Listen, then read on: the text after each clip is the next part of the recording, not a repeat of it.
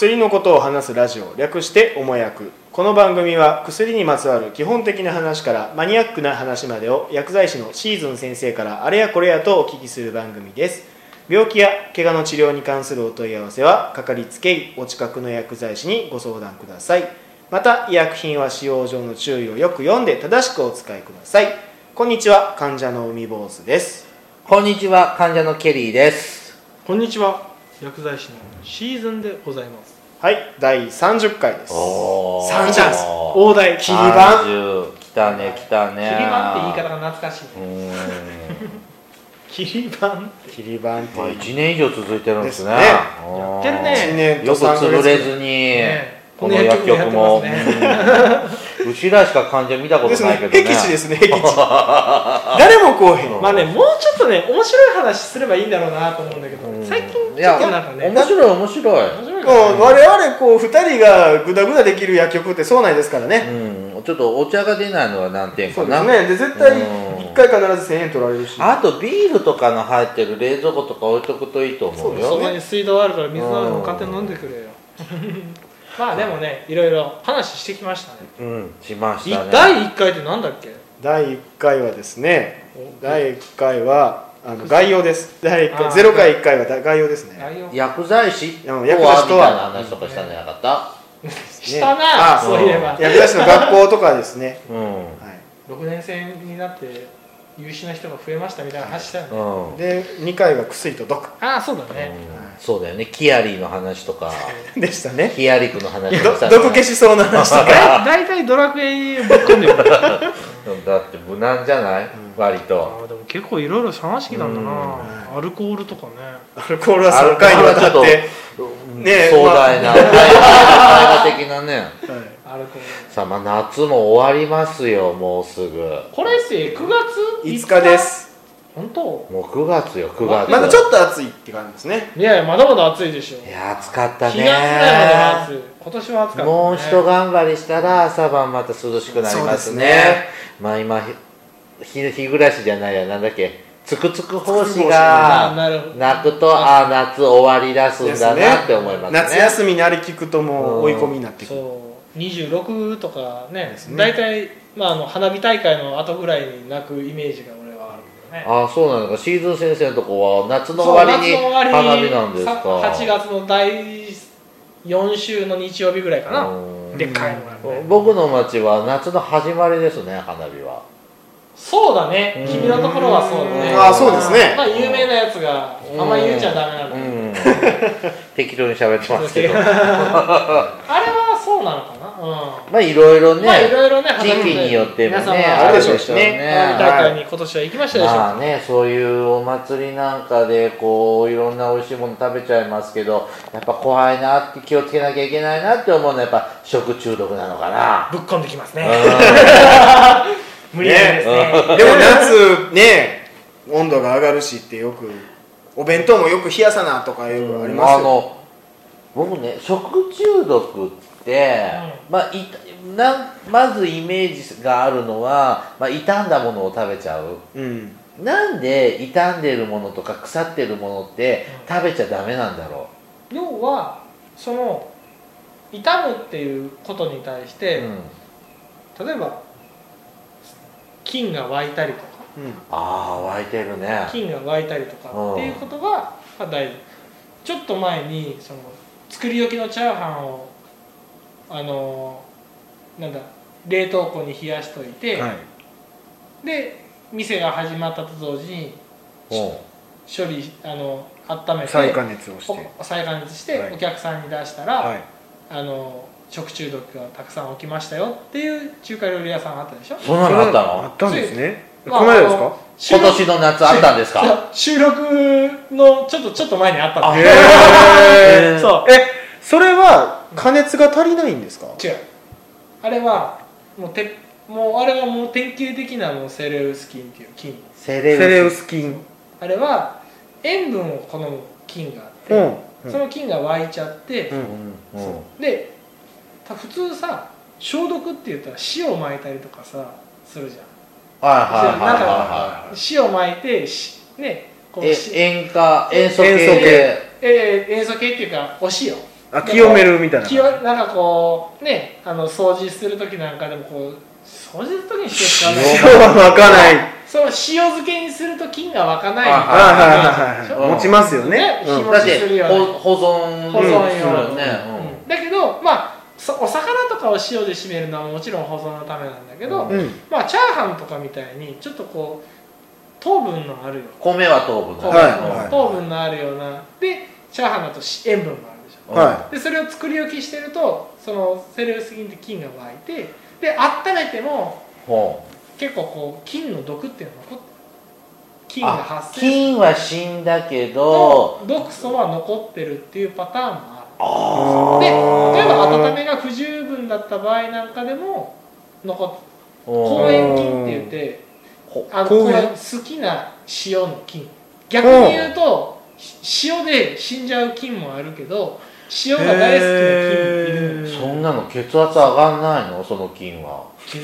菌は血圧関係ないんだよな、え何をエネルギーにするの？菌まあ塩要はその食べ寄生している食べ物のものをあるあエネルギーにう変えてる。ー。ん。で要はもう作り置きのチャーハンであったりとか、うんパスタだったりとか、うん。うん。っていうのはもう典型的なもうパターンうん。決まってんの。昔なんかテレビでカレーを作りをあの一晩寝かせるといいって言うじゃないですか、うん。でカレーを作って冷蔵庫に入れたら冷えた時に繁殖する菌があってああで加熱するじゃないですか、うん。加熱が不十分で食べてしまったら肌下したっていう。だから結局食中毒っていくつかパターンあるんやけど、うん。例えば菌が直接体の中に入ってお腹を下すパターンと、菌が出す、まあ、毒素。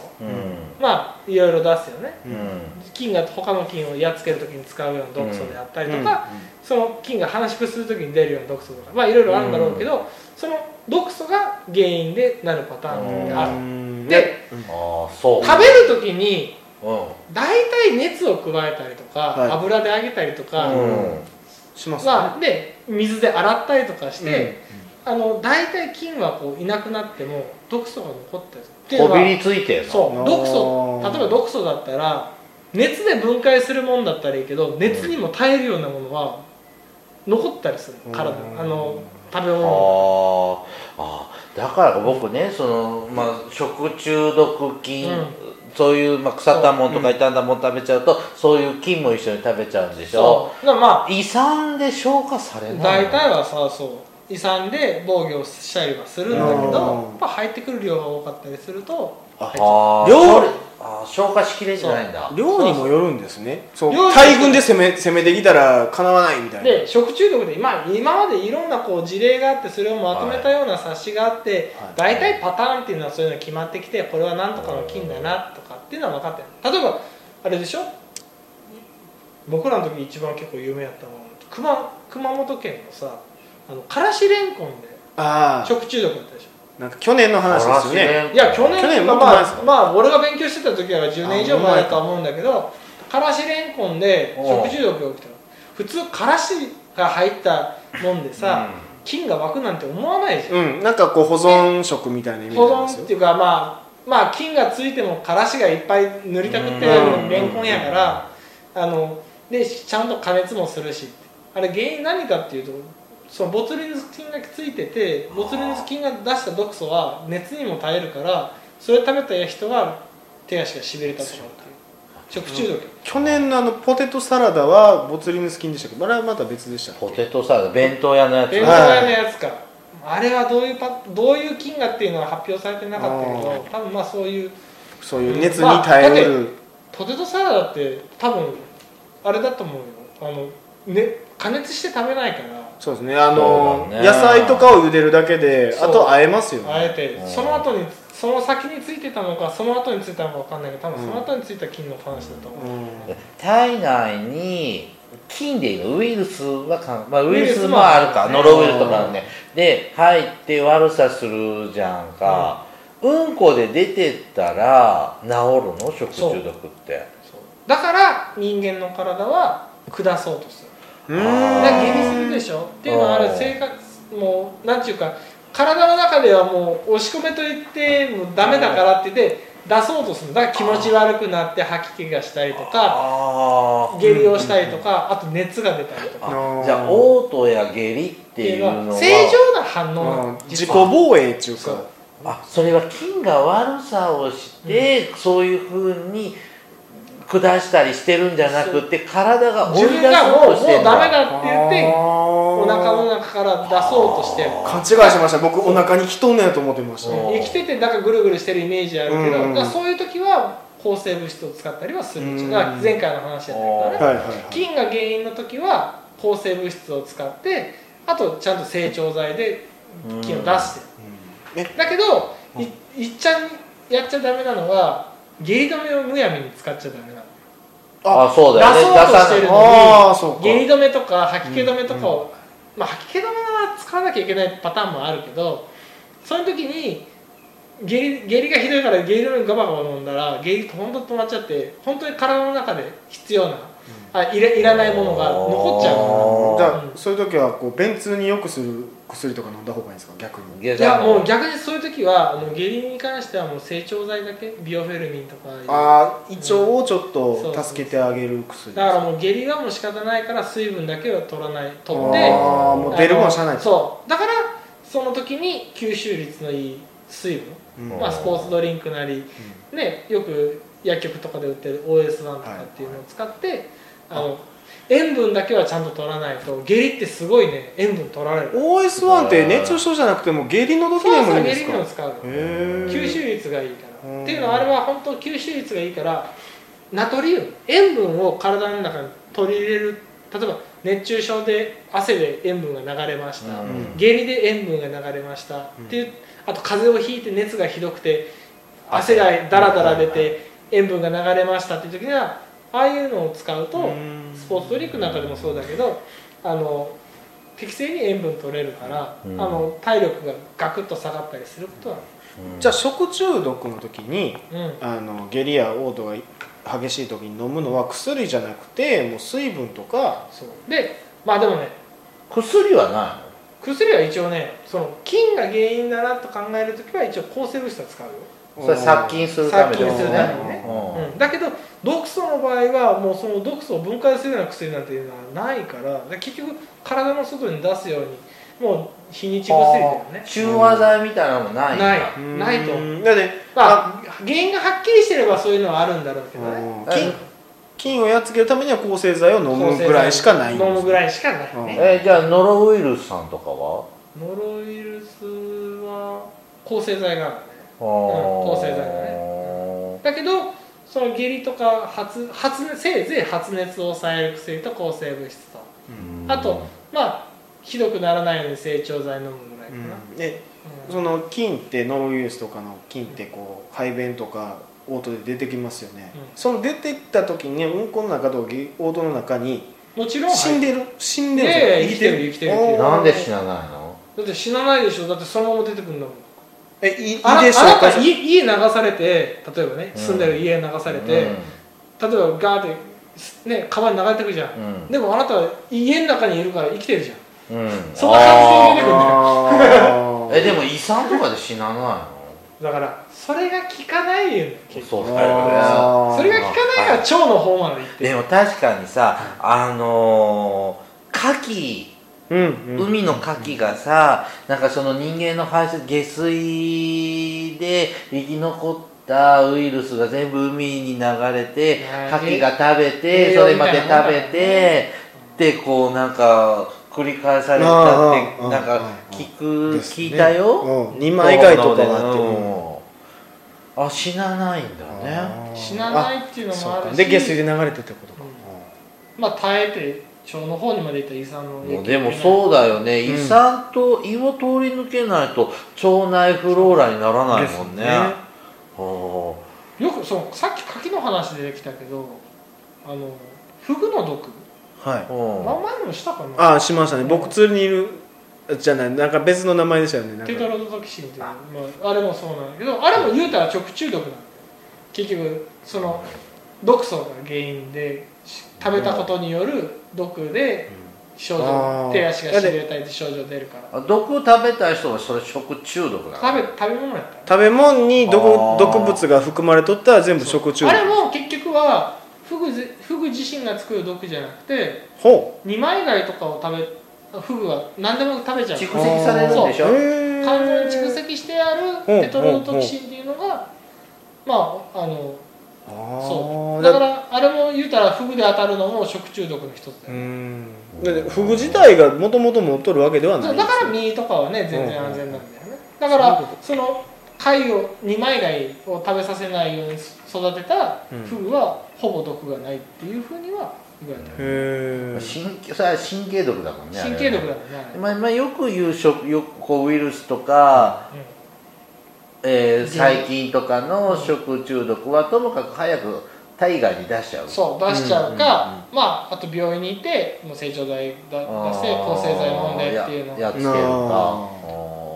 あ。あとねもっと身近なんで言うと魚屋さんはなんでずっと水を流してるのかっていうのをああですね。水浸しのイメージがある。よくある。魚屋さんってなんか常に水ジャーって流してるイメージあるでしょ。あれだから血で汚れたりとか魚の匂いがっていうのもあるんだろうけどよう市場とか行ったら地面よう濡れてませんあのホースから水出しっぱなしですよね。あれはちゃんとした海水じゃなくて真水流してんの。海水じゃダメなんですか？ダメ。あれは海水はだってなんかいっぱいうようよしてさ。うんまあ、まあ、塩塩分じゃないでそれはあるんだけど、さっきあのまあこの際だから言うけどその菌にも食中毒の菌ってもう無数にいっぱいあるんだけど、うんそうだわね。あるんだけど、うんそうだまあね。そのさっき言ったパターンの中で、うん。ねいろんな食中毒の原因を調べでまとめたパターンの中で、その魚につく菌は真水に弱いの。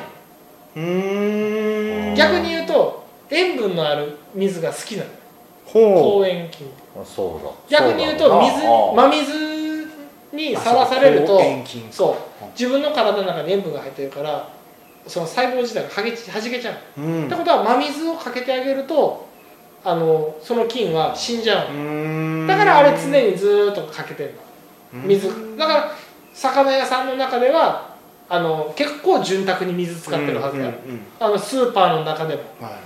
まな板はちゃんと水で洗って季節になったらね O157 とかの時はちゃんと次亜塩素酸でちゃんと消毒してると思うけど。うん魚につく菌で結構まあ有名な菌あるんだけどその菌は水に弱いからっていうんで常にジャーッと流してあの H2O がものによっては毒になるんだね。そうだね。効くんですね。除菌になるんですよ。なんか水で手洗っね水で洗ってるだけじゃん、流してるだけじゃん。それはやっぱりなんだかんだ言ってね物理的に流してるわけだから、うん手手とか足を。だって30秒間流せばっていうのをちらっと聞いたことあります、だから一番できるこう対策としては一番簡単なのは水でちゃんと手を洗う。その次は石鹸を使ったりとかアルコール使ったりとか、でその後はまあ器具を消毒する。うん。だって O157 だったらアルコールとかじゃなくてきちっとねちょっと塩素系のやつをシュッシュッとかけるとだけでも全然違う、うん。んでもさその毒素は洗ってもあそれは落ちるよ。落ちるでしょ？物理的にやっぱ落ちてくるよね。あでも米についてるようなのは洗わないもんね。チャーハン洗って食うわけにはいかないそうですね。そこからリゾットするわけでもあれ多分セレウス菌っていう菌やと思うね。そういう菌があるの。チャーハンとかねスパゲッティの作り置きによく出るっていう俺はそうかじゃあ学生の時習ったけど。お惣菜屋さんのとかも怖いの？怖い。ない怖い。俺はねやっぱりね季節によっては怖いだからちゃんとしてるとこはちゃんとしてるけどもやっぱこうやってね少量ずつ作ってつ作ってこう、お店に出してるんだったら問題はないんだろうけど、だけどやっぱりドカッと作って量り売りでパパパパってやってる時はやっぱりきちっと冷えたそのカウンターの中に、ね、冷蔵庫のカウンターの中で入れてえーでもよく行くあのビアガーデンとかさビュッフェ方式じゃん。うん。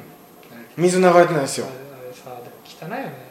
よく。もういつも思うんだよね。あのセルフうどん屋とかでもさあのうネギとか天かすとかさ自分でって、はいはいはいはい。こう菜箸とかでさあれはまだいいんだよ。いいある程度ああれは多分ねその何ていうの時間で捨ててるんだとああ本当に？でもなんか上乗せな気がしますけどね。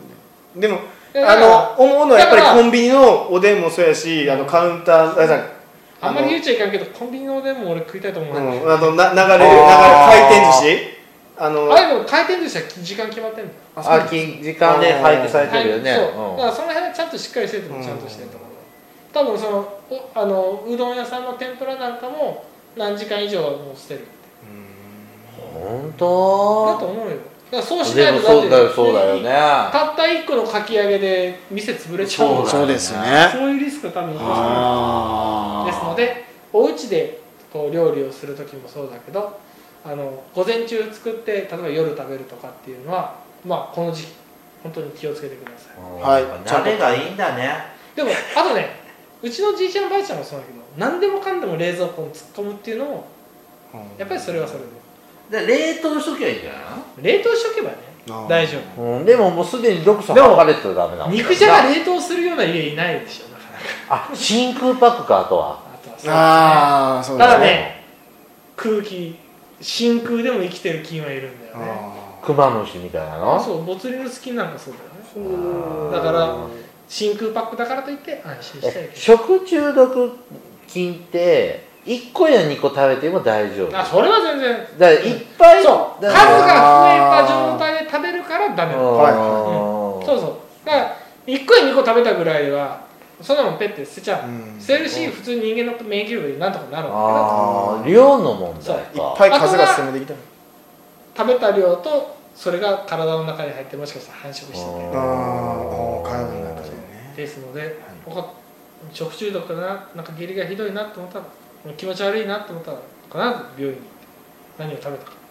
何を食べたかってちゃんと言えないと忘れましたって言ったら 分かんないからね。そうですね。うんじゃあ落ちてるものはやっぱ食べない方がいいんですね。拾った拾った薬草は使わないように。